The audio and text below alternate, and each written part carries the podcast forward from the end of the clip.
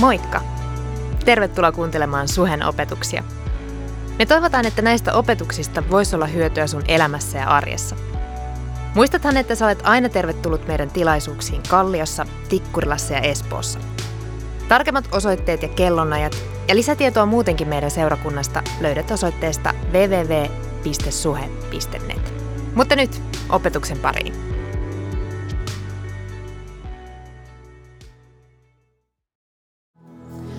Isä, kiitän tästä sunnuntaista. Kiitän siitä, että Pyhä Henki, sä oot läsnä tänään ja sä vaikutat meille näiden kahden seuraavan huikean puhujan kautta. Isä, kiitos, että tulet puhumaan.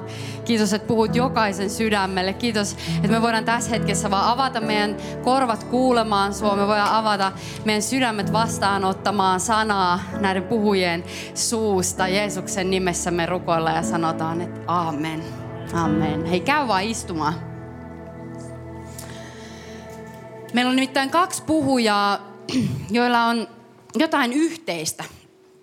Ja, ja tota, niillä on yhteistä. Mä sanoisin, että nämä kaksi puhujaa on tämän seurakunnan tässä vanhurskauden tammea. Jos sulle on se, että mikä vanhurskauden tammi, niin voidaan sanoa, että kantavia voimia. Kantavia voimia. Tiedätkö, niin kuin Kristukseen juurtuneita, syvästi juurtuneita ihmisiä, jotka on kävellyt jo pitkän tien tässä suheperheen keskellä. Toinen on lapsuudesta saakka ollut osana tätä perhettä ja, ja, ja, ja toinen jo yli kymmenen vuotta, joten voitaisiin sanoa, että, että nämä on todellisia kantavia voimia meidän keskuudessa. Ja musta on etuoikeus saada kuulla heitä tänään Mä uskon, että, että tästä tulee äärettömän hyvä juttu. Ja pakko sanoa myös, että meillähän on ihan huikea lopetus tälle hetkelle, koska me tullaan kastamaan äh, noin kymmenen ihmistä. Mä en ole varma, kun se lisääntyy täällä kesken tämän päivän, niin mä en ole ihan varma sitä määrästä, mutta, mutta ihmiset ottaa askelia kohti Jeesusta. He julistaa, julistaa niin kuin julkisesti, että hei, mä oon Jeesuksen seuraaja. Ja se on todella tärkeä askel meidän kristittyjen uskon elämässä. Joten jos et ole käynyt vielä kasteella, niin syksyllä on sulle seuraava mahdollisuus tehdä se täällä. Ja vielä kerkee oikeasti, koska se on vasta tilaisuuden lopussa. Joten jos haluat, niin vielä ehdit myös hypätä tonne matolle. Meillä seurakunnan vanhimmat tulee kastamaan. Mutta hei, nyt mulla on etuoikeus esitellä ensimmäinen puhuja ää, ja toinen puhuja itse asiassa. Näin me sovittiin. Ja ensimmäinen puhuja on Henri Häkkinen.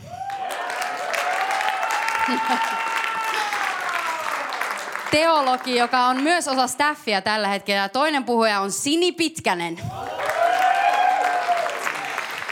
Sini, Sini taas on ollut seura- tässä seurakunnassa töissä aiemmin lapsi- ja nuorisotyöntekijänä, joten hei, Henkka, ei muuta kuin ole hyvä, tuu tänne. Nyt on lämpimät, lämpimät paikat ja ainakin ei muuta kuin lämpimämmäksi muuttuu. Aamen, villapaitakin mukana, niin lämpöä riittää. Ai että, wow. Siis tässä vain mieletön etuoikeus ja kunnia saada tulla puhumaan teille ja julistamaan teille Jumalan sanaa ja sitä, niin kuin mitä oikeastaan Jumalan sydämellä on tähän päivään teidän jokaisen elämään varattuna.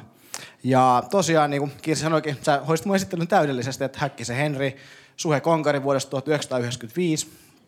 Tässä on niin kuin jonkun aikaa ehtinyt nähdä niin kuin osa näinkin kasvoista, mutta että aika monta. Ja tosiaan teologian maisteri.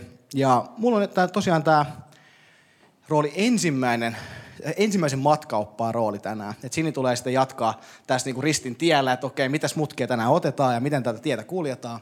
Mä saan hoitaa tämän ensimmäisen alkuosion ja Sini tulee sitten viemään meidät perille tämän päivän osalta. Ja mikä tänään on luvassa, niin kuin ihanasti Kirsi kertokin, niin ristin tie ja kärsimys. Yeah! Niin kuin fiilistellään sitä. Ai että, mm, maistuu hyvältä. Ei. Okei, okay. kärsimys on jotain, mikä saa meidän kaikkien karvat pystyyn. Se on vain jotain, mikä öö, puistattaa, on sellaista, että kukaan ei tahdo enempää kärsimystä elämäänsä. Se ei, ole, se, ei, se ei ole jotain, mitä me kaivataan hirveästi. Tai no en tiedä, ehkä on joku tosi paha masokisti, joka joskus kaipaa sellaista, mutta että ainakaan normaalisti me ei etsitä lisää kärsimystä. Ja oikeastaan mielenkiintoista on se, että Uudessa testamentissa, se osa raamattu, joka kertoo tapahtumisen kuoleman jälkeen, niin kärsimyksestä puhutaan erittäin mielenkiintoisella tavalla. Ja se, mitä sitten puhutaan Uudessa testamentissa, on käytännössä, koska Uusi testamentti on kirjoittu koineen kreikaksi, siellä on oma sana kärsimykselle, joka on todella mielenkiintoinen ja hiukan yllättäväkin. Ja oletteko te valmiit tähän ilmestykseen? Se tulee yllättää teidät todella vahvasti.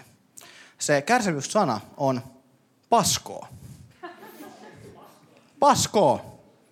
Joo, eikä siis Uudessa testamentissa kärsimys on paska juttu. Se on perseestä. Se, ja siis, se on siis todellista.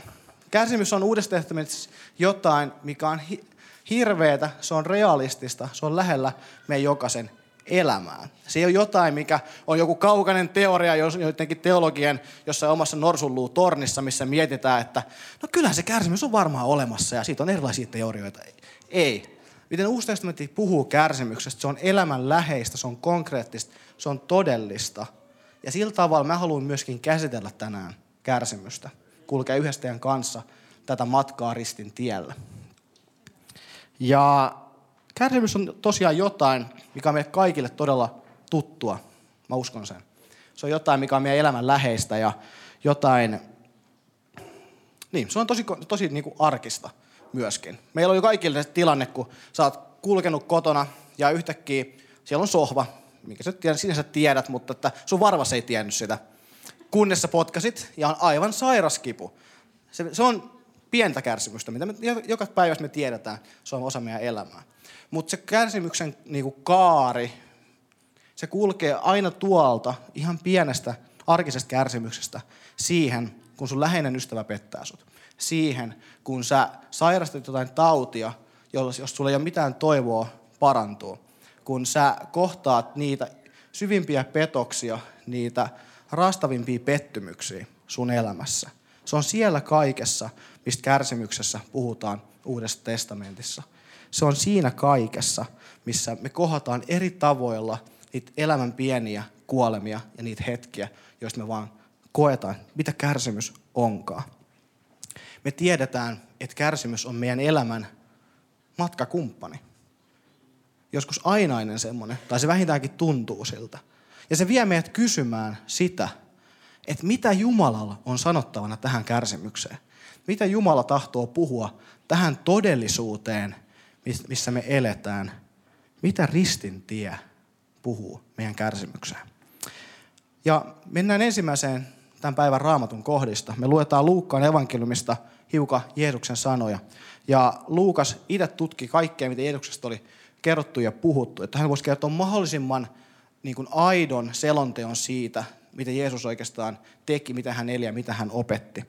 Ja katsotaan, mitä tämä Luukas taltioi ylös. Luetaan Luukan evankelista 9. luku, jakeet 22-24. Ja varmistukseksi, hei se on siellä, yes. Se on aina, mä ihmettelen, kun se tapahtuu. Ja tekniikka on ihmeellistä. Luetaan. Ja sanoi, Jeesus siis, ihmisen pojan täytyy kärsiä paljon, ihmisen poika, Jeesuksen titteli. Kansan vanhimmat, ylipapit ja lainopettajat hylkäävät hänet ja hänet surmataan, mutta kolmantena päivänä hän nousee kuolleista. Jeesus sanoi kaikille, jos joku tahtoo kulkea minun jäljessäni, hän kieltäköön itsensä, ottakoon joka päivä ristinsä ja seuratkoon minua. Sillä se, joka tahtoo pelastaa elämänsä, kadottaa sen. Mutta joka sen minun tähteni kadottaa, on sen pelastava. Ja nyt Jeesuksen sanoista me löydetään ainakin kolme asiaa liittyen kärsimykseen ja ristin tiehen, siihen niin kuinka meitä kutsutaan kantamaan meidän omaa ristiämme. Ensimmäinen on tosiaan se, että kärsimys on todellista. Se ei ole mikään satu, vaan se on jotain niin todellista, että Jumalan täytyy tulla itse ihmiseksi, että hän voi kohdata kaiken maailman kärsimyksen, viedä sen ristille ja voittaa sen ja tuoda meidät siihen samaan todellisuuteen, missä hän elää. Ja Jumala ei siis kiellä sitä sun kokemusta kärsimyksestä, siitä pahuudesta, minkä keskellä sä saatat jopa tälläkin hetkellä olla. Jumala vahvistaa se. Hän tunnustaa, että se on pahaa, joka täytyy kohdata. Hän ei sano, että se on jotain satua, se on joku harha käsitys. Ei, se on todellista ja hän tahtoo olla sun kansasi sen keskellä. Hän itse joutui kärsimään Jeesuksessa Kristuksessa ristin tiellään, jotta pahan valta voitettaisiin. Toiseksi, Jumala kutsuu meidät ainoastaan sinne, minne hän on ensin itse kulkenut. Ristin tie on tie, missä Jeesus on kulkenut. Ja ne jalanjäljet, joita hän ottaa, niin hän kutsuu sinut astumaan. Ei, saa, ei yhtään eten, eten, enemmän kuin mitä hän on tehnyt, mihin hän on mennyt. Jeesus otti ristinsä kantaakseen ja kutsuu meitä seuraamaan hänen esimerkkiään, elämään siitä hänen esimerkistään käsin. Jumalan tapa voittaa kärsimys ei ole siis sen kieltäminen, vaan sen kohtaaminen ja nujertaminen. Meidät on kutsuttu samaan, sinut ja minut. Ei antautumaan kärsimyksen suuruuden edes siinä, että miten valtavaa tai miten pelottavaa se kaikki on, mitä me joudutaan kohtaamaan, vaan näkemään, että sen ylitse on Jumala, hänen voimansa ja hänen armonsa myös tänään ja jokaisena päivänä meidän elämässämme. Meidät on kutsuttu kärsimyksen edessä kulkemaan sen lävitse, jopa kuoleman lävitse, ylösnousemus elämään. Ja sitten ylösnousemus elämästä tulee sitten ensi viikolla jotain. Piti jättää yksi tiiserikin tänne. Mutta kolmanneksi, mitä me opitaan tuosta äskeisestä raamatun kohdasta, on se, että Jumalalla eikä kärsimyksellä on viimeinen sana. Ristin tie monissa kohdissa tarkoittaa sun elämässä sitä, että sä kuolet itsellesi. Että sä luovut niistä sun ehkä rakkaistakin unelmista, ehkä jostain semmoisesta, minkä sä oot nähnyt todella tärkeäksi tai jotenkin niin kuin vaivan arvoseksi, koska sä näet, että on jotain suurempaa, on jotain parempaa, on jotain, mikä on sen kaiken myöskin kärsimyksen arvosta, mikä, mikä on siinä, kun me kuollaan itsellemme. Ja oikeastaan sillä tiellä Jumala saa tuoda julki hänen pelastuksensa sun elämään. Sen, kuinka Jumalan pelastustyö voittaa ja on ylitse kaiken pahan. Ja tässä kohdin me voidaan lähestyä meidän toista raamatun kohtaa. Mennään apostoli Pietarin sanoihin, ja tarvitsen pitää muuten niistää nenä tässä välissä. Mulla ei ole paperi, jätetään sikseen. Eli pahoittelut, ei se mitään. Jokaisella oma ristinsä kannettavaksi. Ja näin, takas Pietari. Eikä apostoli Pietari, yksi Jeesuksen opetuslapsista, pystyy parhaiten sanoittamaan asia. Ja luetaan ensimmäisestä Pietarin kirjeestä toisesta luvusta seuraavat jakeet. Hei, se tuli tässä. Se oli siis vaan ihan suunniteltu vitsi se nenä juttu, joo, ei. Palvelijat, kunnioittakaa isäntiänne ja olkaa heille kuuliaisia. Ei ainoastaan hyville ja lempeille, vaan myös epäoikeudenmukaisille. Armoahan se on, jos joku omassa tunnossaan Jumalaan sidottuna joutuu syyttömästi kestämään kärsimyksiä. Mitä erinomaista siinä on, jos te kestätte silloin, kun teitä kuritetaan tehtyänne väärin, jos te sen sijaan kestätte silloin, kun joudutte kärsimään tehtyänne oikein, se on Jumalalta teille tulevaa armoa.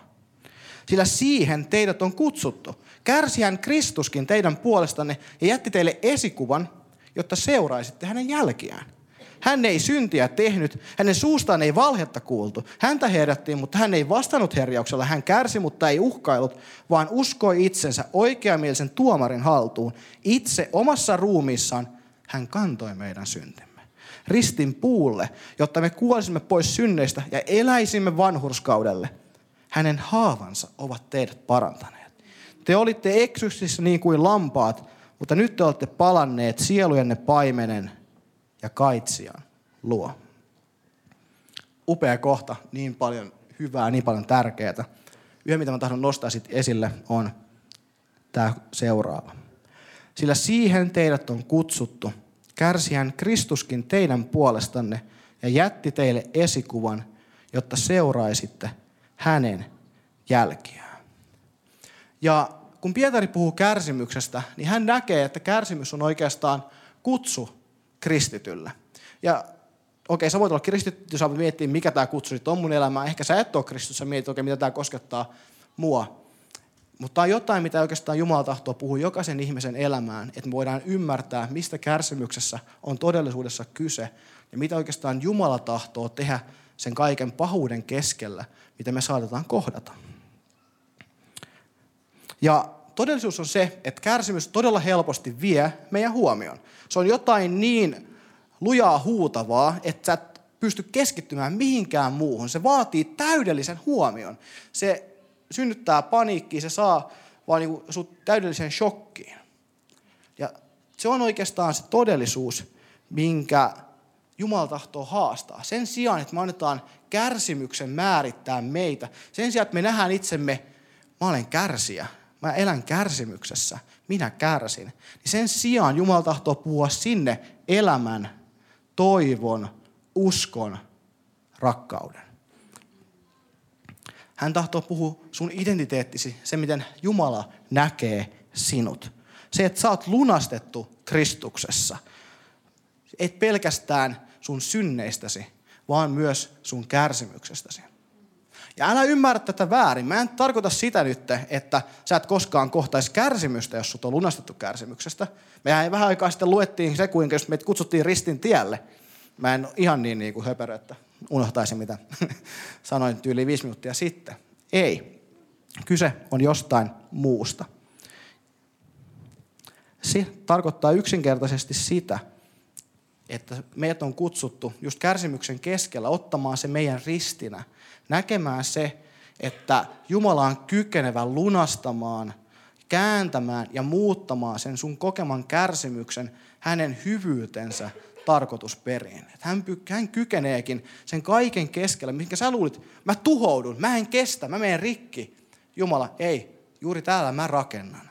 Juuri täällä mä luon elämää. Juuri täällä mä näytän, että mä olen suurempi kuin mikään kuoleman tai kärsimyksen voima sun elämässäsi. Se tarkoittaa yksinkertaisesti sitä, että jokaiseen kärsimykseen, niin omaasi kuin toisen, sut on kutsuttu tuomaan Jumalan valtakunnan todellisuus. Mitä se käytännössä tarkoittaa? Mitä se, mitä se, mitä se vie? Mitä, mihin se meitä vie? Se on vaan sitä, että sä näytät eksyneelle tien.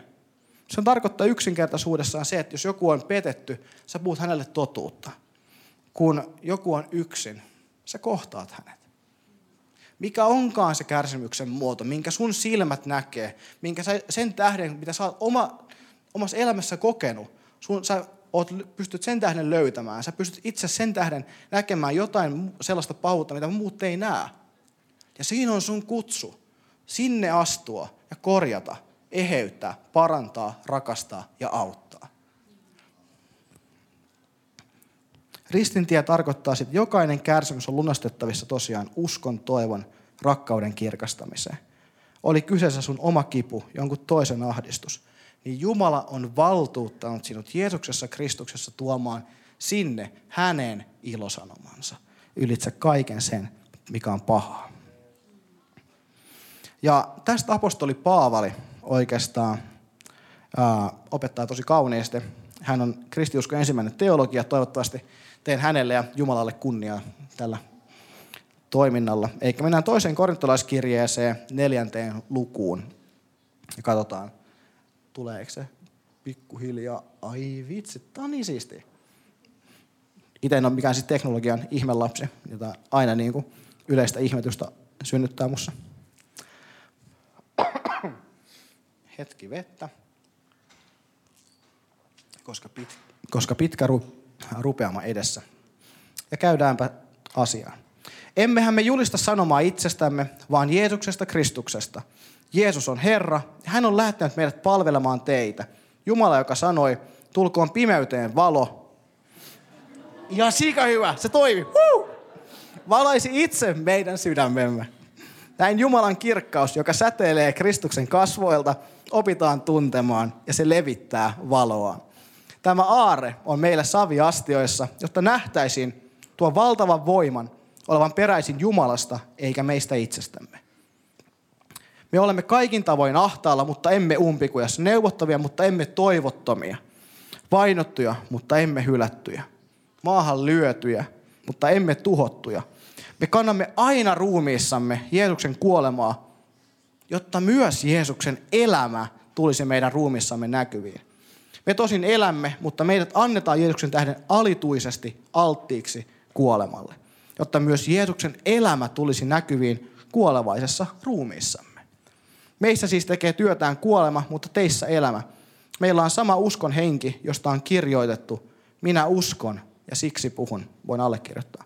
Niin mekin puhumme, koska uskomme. Me tiedämme, että hän, joka herätti kuolleista Herran Jeesuksen, herättää Jeesuksen tullessa meidätkin ja tuo meidät eteensä yhdessä teidän kanssanne. Tämä kaikki tapahtuu teidän takianne, jotta yhä enenevä armo – synnyttäisi yhä useammissa runsasta kiitollisuutta Jumalan kunniaksi. Sen tähden me emme lannistu. Vaikka ulkonainen ihmisemme murtuukin, niin sisäinen ihmisemme uudistuu päivä päivältä. Tämä hetkellinen ja vähäinen ahdinkomme tuottaa meille määrättömän suuren ikuisen kirkkauden. Emmekä me kiinnitä katsettamme näkyvään, vaan näkymättömään. Sillä näkyvä kestää vain aikansa, mutta näkymätön ikuisesti. Osa saattoi pelkää, että toi kohta kestäisi ikuisesti. Ei huolta, se loppu. Mutta mitä tämä kokonaisuus oikeastaan puhuu meille, on se, että Jumala tahtoo puhua sun elämään sen todellisuuden ja sen totuuden. Että kärsimys sen sijasta, että se olisi joku, mikä määrittää sut, kahlitsee sut pimeyteen, kärsimykseen ja semmoiseen kuolemaan, niin kärsimys onkin Jumalalle ja sun elämään mahdollisuus. Mahdollisuus Jeesukselle tulla julki pelastajana ja Herrana. Pelastajana, joka voittaa kaikki ne haasteet. Herrana, joka kykenee viemään sut kaikkeen niiden läpi. Kärsimys on mahdollisuus sinulle ja minulle antaa tunnustus Jumalasta kaiken pahan voittajana. Kärsimys on mahdollisuus valita evankeliumin rakkauden todellisuus ylitse jokaisen pelon, kaiken sen, mikä koittaa saada meitä elämään niin kuin tuhon ja niin kuin semmoisen niin kuin kaiken sortavan niin kuin, pelon käsi, niin kuin, siitä lähtien, niin sen sijaan saadaankin valita se, miten Jumala puhuu meistä, miten Jumala näkee meitä, miten Jumala tahtoo rohkaista meitä. Mä tahdon antaa tästä oman, omakohtaisen tarinan. Kesällä 2016 mä olin tosi pahassa kärsimyksessä. Mä olin pahasti sairas, mä olin keuhkotautien osastolla tosi kovassa keuhkokuumeessa. Ja, ja kyse oli niin kuin siitä ensimmäisestä yöstä sairaalassa. Mä olin, se tuska oli sellainen ja fyysinen, mitä mä koin, että mä en pystynyt nukkumaan ollenkaan, koska mun piti koko ajan keskittyä, että mä saan henkeä. Että mä pystyn, mun henkitiet avattiin, että mä saan niin jollain tavalla kaikella limalta ja muulta vaan niin kuin happea.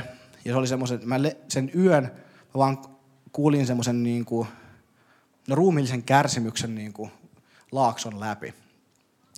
Mutta tämä kärsimys, missä mä olin fyysisesti, niin se ei ollut mitään verrattuna siihen, missä mä olin henkisesti, missä mä olin mun niin kuin mielessä ja sielussani. Koska se vuosi, 2016 siihen asti, niin mä olin ollut sellaisessa niin kuin kärsimyskoulussa Jumalan kanssa, koska mä olin vaan semmoisessa niin tosi niin kuin vastustuksen tilassa sille, mitä Jumala tahtoi tehdä mun elämässä. Mä pidin kynsin ja hampain kiinni niin kuin omista unelmista ja äh, siitä, mitä mä tahdon elämässä ja kaikki niin kuin toiveet ja äh, mulla oli isot listat asioita ja, ja Jumala vaan niin kuin vei mua, että Henkka, tuo nää ristin tielle. Tuu kulke, tuu kulje näiden kanssa mun ristini ääreen ja anna ne mulle, että mä voin antaa näissäkin asioissa mun elämäni sulle. Ja mä vastustelin, oh yeah, mä vastustelin. Ja niin, niin paljon, että lopulta Jumala ei näyttänyt, tai ainoa keino mikä oli jäljellä oli se, että mut laitettiin keuhkokuumeeseen ja sairaalaan. Ja mä oon siellä tänä yönä, kär, hullus kärsimyksessä, kivussa ja niin kuin katkeruudessa Jumalan kohtaan. Ja on niin kuin semmoista niin kuin aitoa vaan niin kuin painia Jumalan kanssa. Ja sen keskellä Jumala kohtaa. Mutta sen keskellä – niin Jumala astuu sinne mun tilanteeseen ja alkaakin puhua mulle. Ja alkaa viemään mua siihen, että mä sain kohdata hänet. Antaa sen kaiken, missä mä olin kulkea, mitä mä olin pitänyt kynsin ja hampain kiinni. Mä sain antaa hänelle. Mä sain antaa Jumalalle. Ja mä sain huomata, että se, että kuinka Jumala tulee mun lähelle, että hän määritti uudelleen mun olosuhteet ja mun tilanteet, niin hänen läsnäolonsa, se rauha, se rakkaus, se voitti kaiken sen kärsimyksen, missä mä olin. Ja mä tahdon tarkentaa, se mun fyysinen kärsimys ei lähtenyt mihinkään, se oli, se oli todella hirveä, se ei, se ei muuttunut miksikään, mutta se tuli täysin epäolennaiseksi.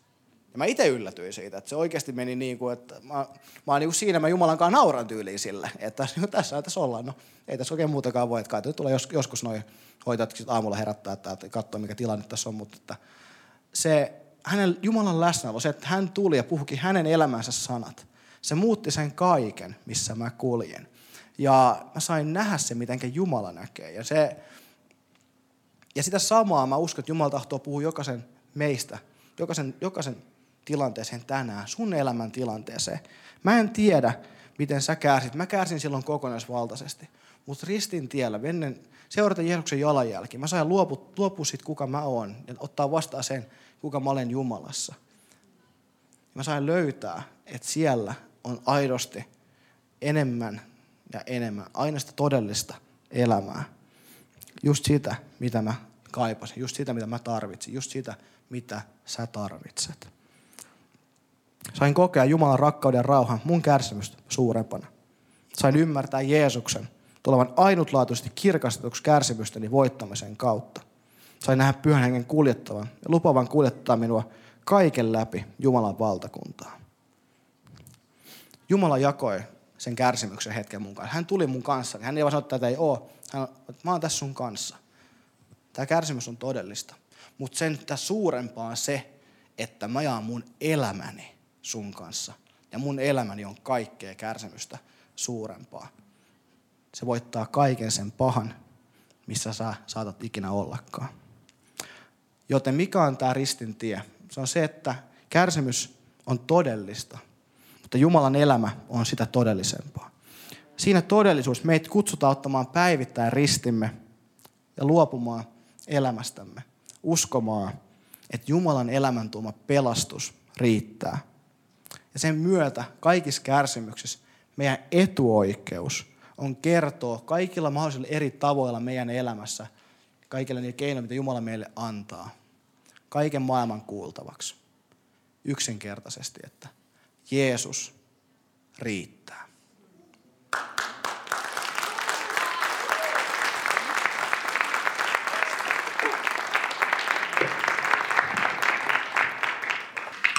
Huhhuh. Mä sanoin tota, tuossa Henrille, että katsotaan, saanko mä kuunneltua sinun saarnaa. Mutta nyt jäin kuuntelemaan niin tiiviisti, että meinasin unohtaa, että pitää itse tulla lavalle myös. Äh, hei vaan kaikille mun puolesta myös. Mä oon Pitkäsen Sini. Ja niin kuin Kirsi jo sanoi, niin sellainen 13 vuotta ollaan perheenä oltu suhella jo. Ja sinä aikana mä oon kerennyt tehdä ihan hirveän monta asiaa. Niin kuin Kirsi jo sanoi, että lapsia nuorisotyössä palvelu.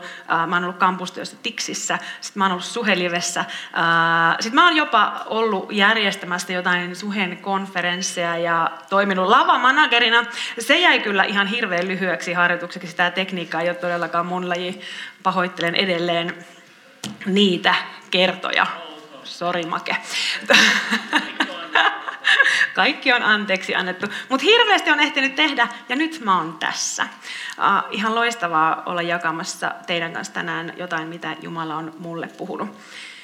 Uh, kuluneilla viikoilla mä oon hirveästi pohtinut tätä saarnaa ja, ja, ja meidän aihe on ristin tie. Jumala nosti kerta toisensa jälkeen mun mieleen tarinan, joka ei mun mielestä millään tavalla liity ristintiehen. Ja mä yritin monta kertaa, että no ehkä tämä ei ole se, mistä mä tänään puhun. Että ei se voi olla, meidän pitää puhua kärsimyksestä, ristintiestä. Mutta joka, joka tapauksessa kerta toisensa jälkeen tämä tarina nousi mun mieleen. Ja vaikka se ei nyt suoranaisesti liity pääsiäiseen, niin siitä kertomuksesta näkyy ihan hirveän vahvasti se, minkälainen Jeesus on. Millainen on Jeesus ja kuka hän on. Ja niinpä me lähdetään nyt yhdessä lukemaan aika pitkä pätkä Johanneksen evankeliumista luvusta 8, 3-11 kiertääkö ihan hirveän pahasti. Mä en tosiaan ole mikään tekninen ihminen ja nyt mulla on näitä teknisiä laitteita. Ja mulla on sen takia tällä mikrofoni, koska mun kädet huitoo niin paljon, että ei sekään auttaisi, jos mulla olisi se tällainen kapulamikki. Mutta hei, nyt me mennään suoraan raamatun paikkaan. Kesken kaiken toivat lainopettajat ja fariseukset paikalle naisen, joka oli joutunut kiinni aviorikoksesta. He asettivat hänet Jeesuksen eteen ja sanoivat, opettaja, tämä nainen on avionrikkoja. Hänet tavattiin itse teosta. Mooses on laissa antanut meille määräyksen, että tällaiset on kivitettävä. Mitä sinä sanot? He puhuivat näin pannakseen Jeesuksen koetukselle ja saadakseen sitten aiheen syyttää häntä. Mutta Jeesus kumartui ja kirjoitti sormellaan maahan.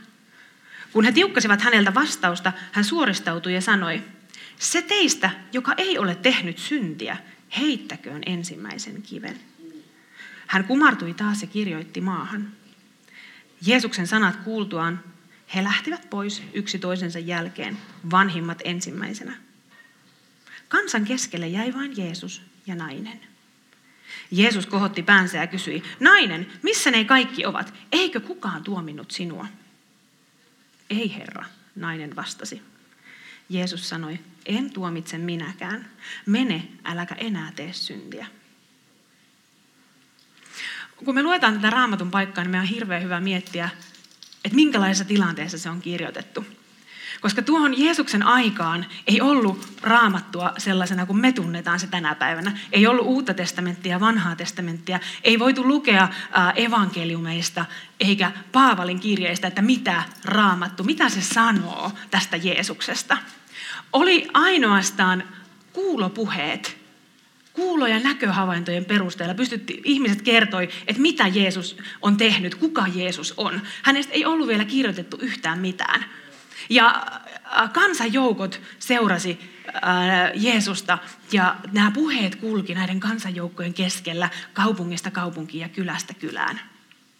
Sitten taas tuon ajan uskonnolliset johtajat, he perusti kaiken oppinsa ja tietonsa siihen, mitä Mooses oli laissa sanonut ja mitä vanhat kirjoitukset, nämä vanhan testamentin kirjoitukset, että mitä ne sanoi Jumalasta ja minkälaisen kuvan he, se, ne kirjoitukset loi Jumalasta.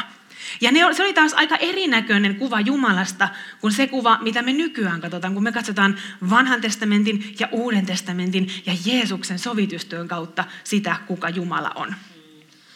Mutta tuon ajan uskonnolliset johtajat, he näki sen Mooseksen lain, se määritti heidän elämäänsä. Se itse asiassa oli tärkein asia siinä, siinä yhteiskunnassa, koska se oli heidän lakinsa kaikella tapaa.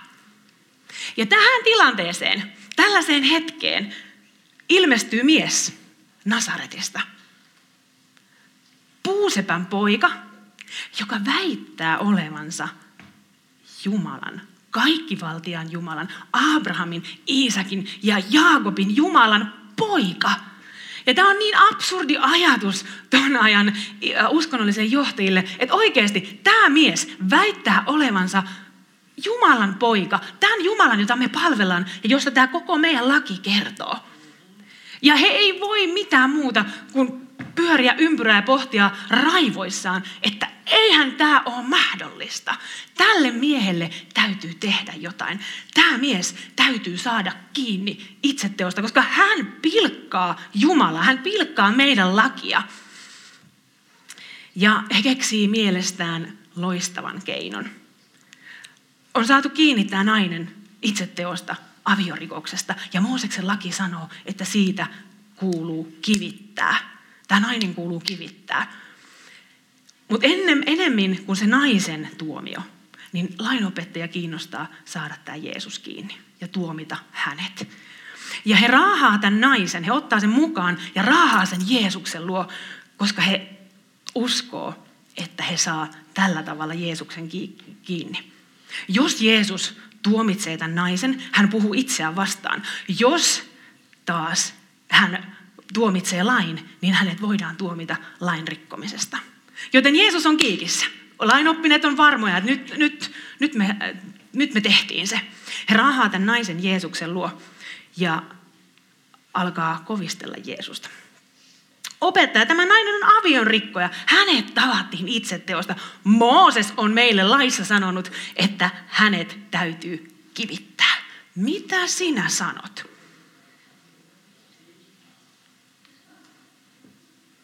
Jeesus kumartuu ja piirtää maahan. Äh, lainoppineet on aivan ihmeessä, että mitä täällä tapahtuu. Eikö tämä kuule? Ja he kysyvät vähän koempaa, että hei, Ymmärsitkö tämän pointin? Tämä, tämä nainen täytyy tuomita. Mitä sinä sanot tästä asiasta?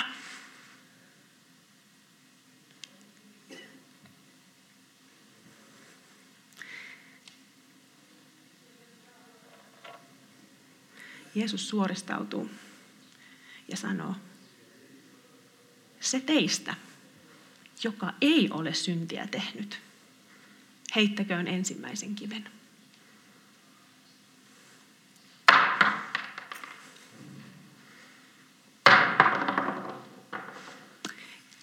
Yksi toisensa jälkeen lainoppineet lähtee pois. He kävelee pois tilanteesta. Ja tähän tilanteeseen jää vain aivan hiljainen kansanjoukko. Jeesus ja tämä nainen. Jeesus nostaa päänsä ja kysyy, että nainen, missä ne kaikki ovat? Eikö kukaan tuominnut sinua? Ei herra, nainen vastasi. Jeesus sanoi, en tuomitse minäkään. Mene, äläkä enää syntiä tee. En tuomitse minäkään. Mene, äläkä enää syntiä tee. Tämä nainen nousee, katsoo ympärilleen ehkä aika hämmentyneenä.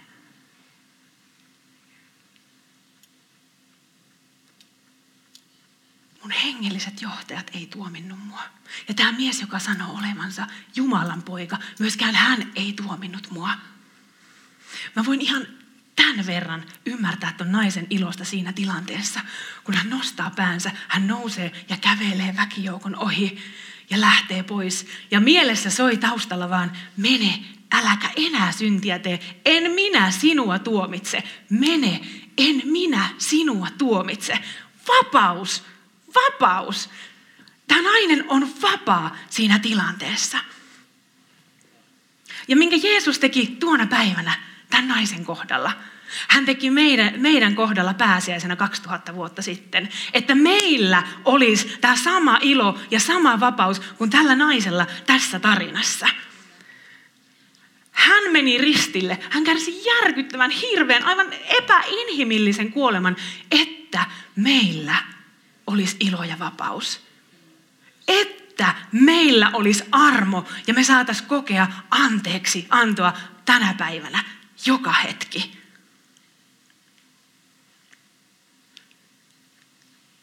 Hän antoi anteeksi kaikki meidän väärät teot ja virheet. Armo ja anteeksi anto. Armo ja anteeksi anto on asioita, joista risti, Jeesuksen risti meille puhuu armosta ja anteeksi annosta. Sen tähden hän kärsi ristillä, että meidän ei tarvitsisi kärsiä. Sen takia hän koki ton ajan häpeällisimmän tavan kuolla, että meidän ei tarvitsisi kokea häpeää. Hän vei hautaan mennessään epätoivon, meidän virheet ja meidän väärät teot – että meidän ei tarvitsisi elää niiden asioiden kanssa.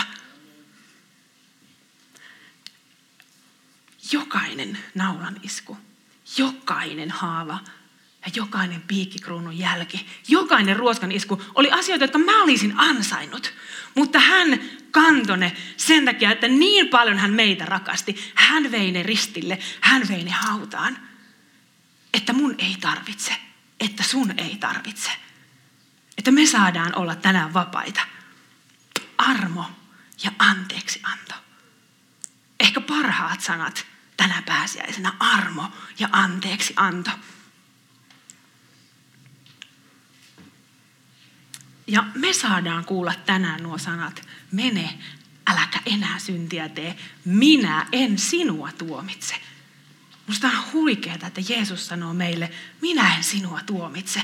Mä oon kantanut ne kaikki. Mä oon mennyt jo sinne, että sun ei tarvi. Niin kuin Henri sanoo, Jeesus on tehnyt sen kaiken jo ennen meitä. Hän on kulkenut sen tien, että meidän ei tarvi. Ja me saadaan tänä päivänä olla vapaita. Me saadaan iloita siitä. Ja tiedättekö, Tiituskirje 3, 4-5 sanoo tämän summaa jotenkin niin mahtavasti, että meidän on aivan pakko lukea se vielä. Mutta kun Jumalan, meidän pelastajamme hyvyys ja rakkaus ihmisiä kohtaan tuli näkyviin, hän pelasti meidät, ei meidän hurskaiden tekojemme tähden, vaan pelkästään armosta.